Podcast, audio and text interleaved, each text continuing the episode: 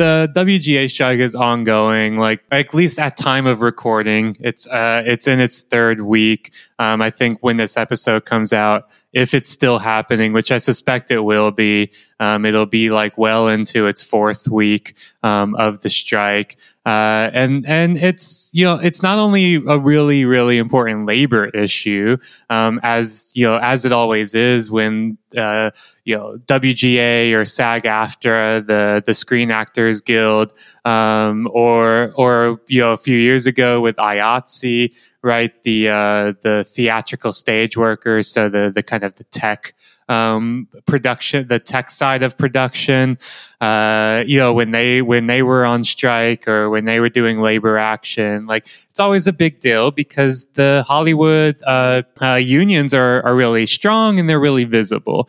Um, be, but they and which is good they have to be because they are faced up against a uh, a very strong um, you know very strong bosses right because they always have to, you know, whether it's WGA or DGA or SAG AFTRA uh, or IATSE, right? All of these different unions um, have to negotiate and bargain with um, the same people, which is the Alliance of Motion Picture and Television Producers. Um, so that's like all of this, all of the Hollywood studios are able to negotiate as one uh, solid block. Um, so, which is pretty unique in terms of labor negotiations. Um, unions usually have to bargain, uh, you know, per workplace, right? This is why we saw with like, you know, couple years ago with the Amazon strikes and stuff. Like all of that was focused on like individual warehouses or like,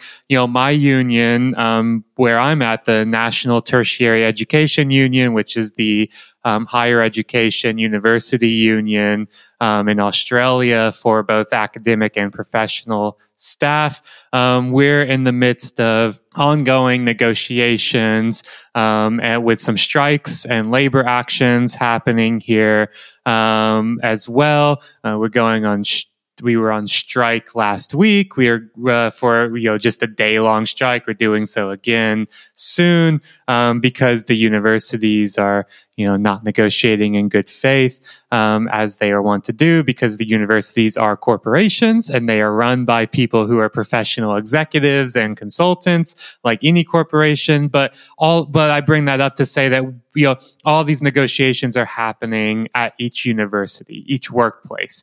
Um, that that's usually how it goes.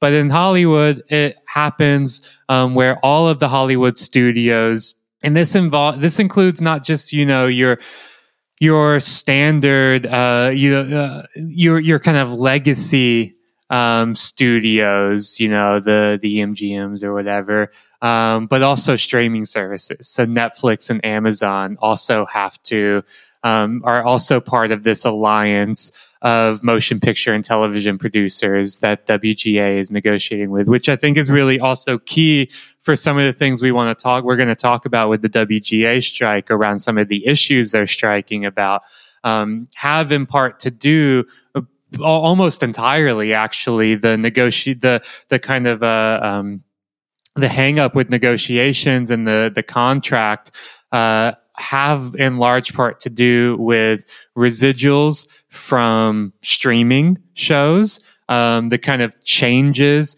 that have been brought into uh, writers' rooms and the way writing is done, um, and and the way writers are paid, uh, in large part through the advent of streaming, um, which has really changed the kind of season structure, changed the production of episodes, um, changed the link. Like uh, it's just done like massive top to bottom changes of the work which has then been used as an excuse to change um, the uh, you know the management and and pay um, for that work and the security or rather insecurity of that work, but also things around AI. AI is like shockingly a, a really big sticking point right now for the WGA strike. Um, which it was, uh, which was also came as a surprise to members of WGA. So we'll, I think we'll we'll get into all of this.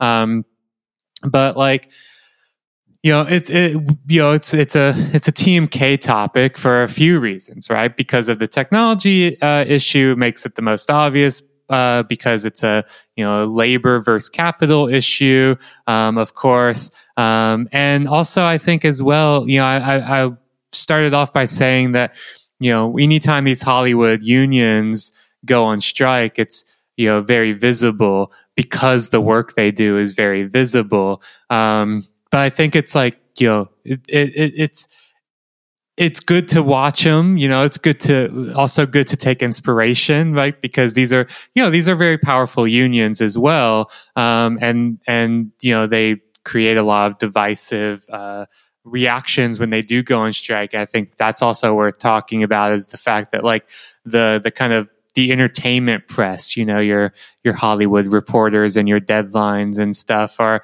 um, have really been going out of their way to uh, be anti-union and anti-strike in the way that they've covered this, and in large part, I think that's a uh, a direct um, a consequence of a of a couple of things um, in the the kind of entertainment media um, around this, but in a, in a larger sense, before we get into the, the, the nuts and bolts of this, because there's so much going on and a lot to talk about, I think it's also worth us spending some time on this because uh, it's because uh, in a lot of ways what's happening with WGA what's happening you know right now and, and soon you know the SAG-AFTRA the Screen Actors Guild their their uh, contracts are expiring so they're going to be negotiating and you know maybe going on strike maybe not like but the but it's you know what happens to one segment of workers happens inevitably to all segments of workers, right? It really is a,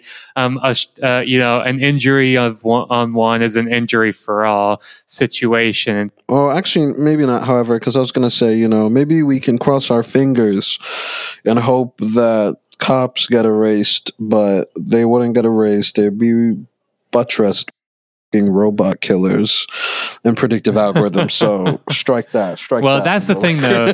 Just because the cops have a union does not mean that they are workers. Uh, that's, You're right. Uh, You're right. we can get into the. Um, we can get into the the the, the heady details of class composition analysis. They have overtime. They and they do labor. They protect the street. yeah, no, we can get into the the heady details of class composition analysis, but I'll save us from um, a, a, little bit of uh, Marxology here.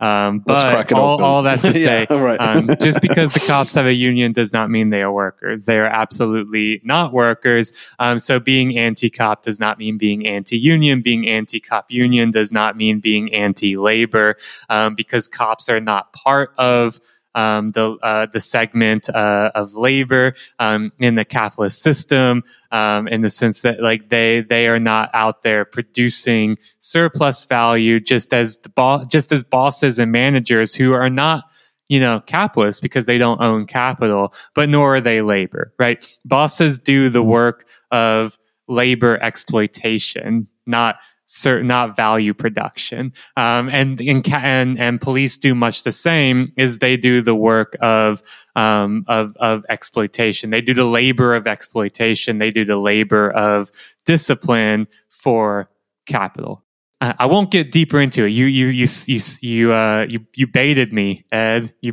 baited me, and I took it, hook, line, and sinker.